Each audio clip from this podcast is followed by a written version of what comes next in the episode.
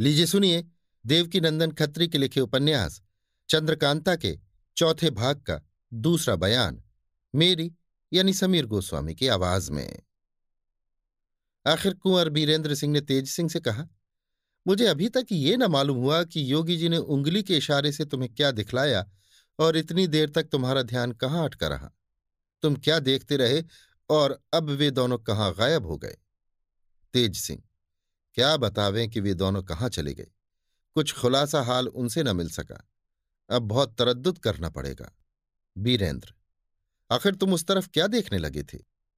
तेज सिंह, हम क्या देखते थे? इस हाल के कहने में बड़ी देर लगेगी और अब यहाँ इन मुर्दों की बदबू से रुका नहीं जाता। इन्हें इसी जगह छोड़, इस तिलिस्म के बाहर चलिए। वहाँ जो कुछ हाल है कहूँगा, मगर यहाँ से चलने के पहले उसे देख लीजिए। जिसे इतनी देर तक मैं ताज्जुब से देख रहा था। वो दोनों पहाड़ियों के बीच में जो दरवाज़ा खुला नज़र आ रहा है, सो पहले बंद था।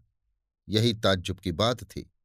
अब चलिए, मगर हम लोगों को कल फिर यहाँ लौटना पड़ेगा।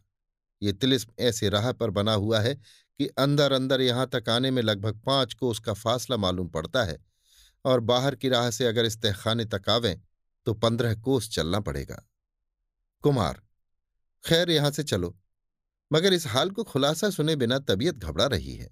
जिस तरह चारों आदमी तिलिस्म की राह से यहाँ तक पहुँचे थे, उसी तरह तिलिस्म के बाहर हुए। आज इन लोगों को बाहर आने तक आधी रात बीत गई। इनके लश्कर वाले घबरा रहे थे कि पहले तो पहर दिन बाकी रहते बाहर निकल आते थे। आज क्यों देर हुई? जब ये लोग अपने खेमे में पहुँचे तो सभी का जी ठिकाने हुआ। तेज सिंह ने कुमार से कहा, इस वक्त आप सो रहे।